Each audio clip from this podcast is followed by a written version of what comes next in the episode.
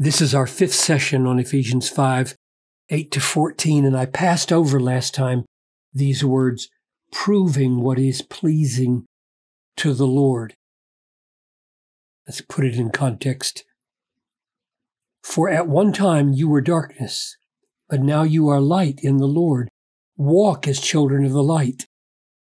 For the fruit of the light consists in all goodness and righteousness and truth, proving, now that participle proving modifies walk.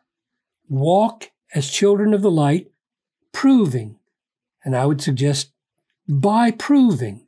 So, one of the ways you are enabled to walk as children of the light is that you can discern, test, and prove what is pleasing. And you get help in doing that by here it is goodness pleases the Lord, righteousness pleases the Lord, acting in accordance with truth pleases the Lord, light and everything that flows from it pleases the Lord. So try to discern in your practical daily living what accords with light.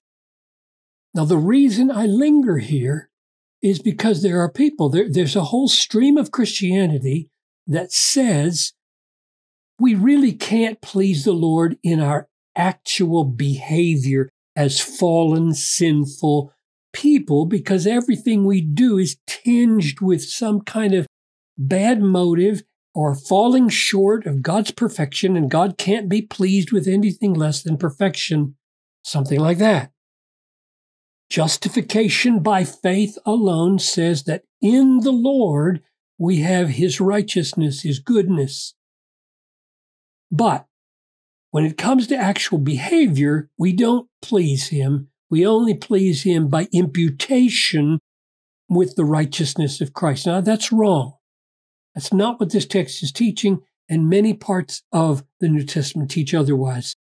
Father, as we try to see this, teach us how glorious it is that we are accepted on the basis of Christ's righteousness, but then you are pleased by our obedience I pray that you'd help us see this and do it in Jesus' name. Amen.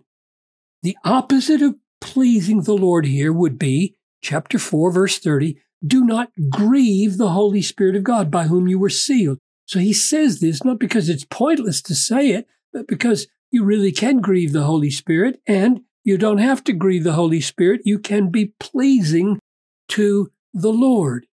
The reason this group of people say you can't please the Lord is because they'll quote texts like this. You've heard maybe all our righteousness is as filthy rags. So there's no point in saying you can please the Lord because everything that you try to do that's right is filthy rags. That's a misuse of this text. You meet him who joyfully works righteousness, Lord. Those who remember you in your ways, behold, you were angry and we sinned in our sins we have been. In our sins we have been a long time. And shall we be saved? We have all become like one who's unclean in our sins, and all our righteous deeds are like a polluted garment. That's a more modern translation of filthy rags. This does not mean there is no right action that people can do which pleases God. It means that these people have been so consumed in their sin that the things they try to do, like worshiping, have been turned into filthy rags because they're not done by faith. They're disobedient to the Lord, even in their attempts to be righteous. That's what that means. But look at all these passages. I'll just give you several. I appeal to you, therefore, brothers, by the mercies of God, present your bodies as a living sacrifice, holy, acceptable. Now, that word acceptable is the same word, could be translated pleasing. I know you don't, most of you don't know Greek, but that's why I put it here anyway. Proving what is pleasing. euareston. You can see it. There it is. Now, here it is. Same word exactly, translated acceptable. So I'll just translate it ple- pleasing to God, which is your spiritual worship. Do not be conformed to this world, but be transformed by the renewing of your mind, that by testing, there's that word uh, of proving, you may discern what is the will of God, what is good and pleasing. Same word, and perfect. You can do this. Christians can walk this way, not perfectly, but pleasingly. Here's 2 Corinthians 5 9. So whether we are at home or away, at home meaning here in um, the body, or away meaning we've died, whether we're at home or away, we make it our aim to please Him, to be pleasing to Him. Same word. Here's one that says it's not just our goal, but they did it. I have received full payment and more, Paul says to the Philippians when they sent him gifts.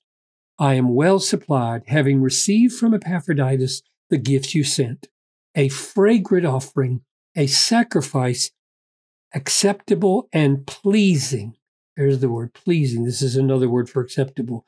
So here, the gift that Epaphroditus brought from the Philippians as a fragrant offering and a sacrifice is pleasing. Not just should be or might be or ought to be, but is pleasing to the Lord. Now, the question then is how do sinners please the Lord? Here's a couple of texts that point the way. Hebrews 13:20. Now may the God of peace, who brought again from the dead our Lord Jesus, the great shepherd of the sheep, by the blood of the eternal covenant, equip you. So he's doing the equipping with everything good that you may do his will, working in us that which is pleasing. Same word. He works in us what is pleasing in his sight through Jesus Christ, to whom be glory forever. So, he does the decisive working. It is through Jesus Christ and his sacrifice for us. He gets the glory and it is thus pleasing to the Lord. You don't have to boast as though you put your thumbs in your armpits and say, Look what a good boy am I, look what a good girl am I, that I have done all by myself what is pleasing to the Lord. That's not the way it works. He works this in us. He does it because Christ died for us. He gets the glory, and it is pleasing when we obey him. Here's the way Peter puts it in 1 Peter 2 5. You yourselves, like living stones, are being built up as a spiritual house to be a holy priesthood, to offer spiritual sacrifices acceptable to God, pleasing to God through Jesus Christ. In other words, the way Jesus Christ accomplished salvation for us was, on the one hand, to provide a perfect righteousness that is counted as ours when we are united to Jesus. So God accepts us perfectly and finally on the basis of Christ's righteousness. But He also pours out the Holy Spirit on us so that He bears fruit within us, and woe to us if we call the fruit of the Holy Spirit unacceptable or displeasing to the Lord. The fruit of the Holy Spirit is good and pleasing because it's precisely the work of God within us through Jesus Christ. Now, what then if we don't please the Lord? And I'll close with this. 1 John 1 9. If we confess our sins, this is spoken to Christians. We confess our sins, that is, our failures to please the Lord. And we do fail. He is faithful and just to forgive our failures to please the Lord and to cleanse us from all unrighteousness. If we say we have not sinned or we have no sin, we make him a liar. We're all sinners. And to be saved doesn't mean to be sinless, not in behavior. And his word is not in us if we lie like that. And then here's this beautiful statement My little children, I am writing these things to you so that you may not sin. It is possible not to sin. That is, it is possible to do things that please the Lord. I'm not saying perfection. This rules out perfection, doesn't it? If we say we have not sinned, we make him a liar. And verse uh, 8 up here, if we say we have no sin now, we make him a liar. But we, his aim is that we conquer sin and please the Lord. But if anyone does sin, we have an advocate with the Father, Jesus Christ, the righteous. So when Paul says here in verse 10 that we should walk as children of the light, we should show goodness and righteousness and truth. And to that end, we should be trying to prove and discern what is pleasing to the Lord so that we can do it. He really means that. It is possible to please the Lord, even though our good deeds are infected with imperfection. We don't need to claim perfection for anything we do in order to say that it's pleasing to the Lord. Christ covers any aspect of a good deed that is imperfect, and he delights in every aspect that comes from the Holy Spirit by faith. We can please the Lord, and we ought to make it our aim, whether we live or whether we die, to please the Lord.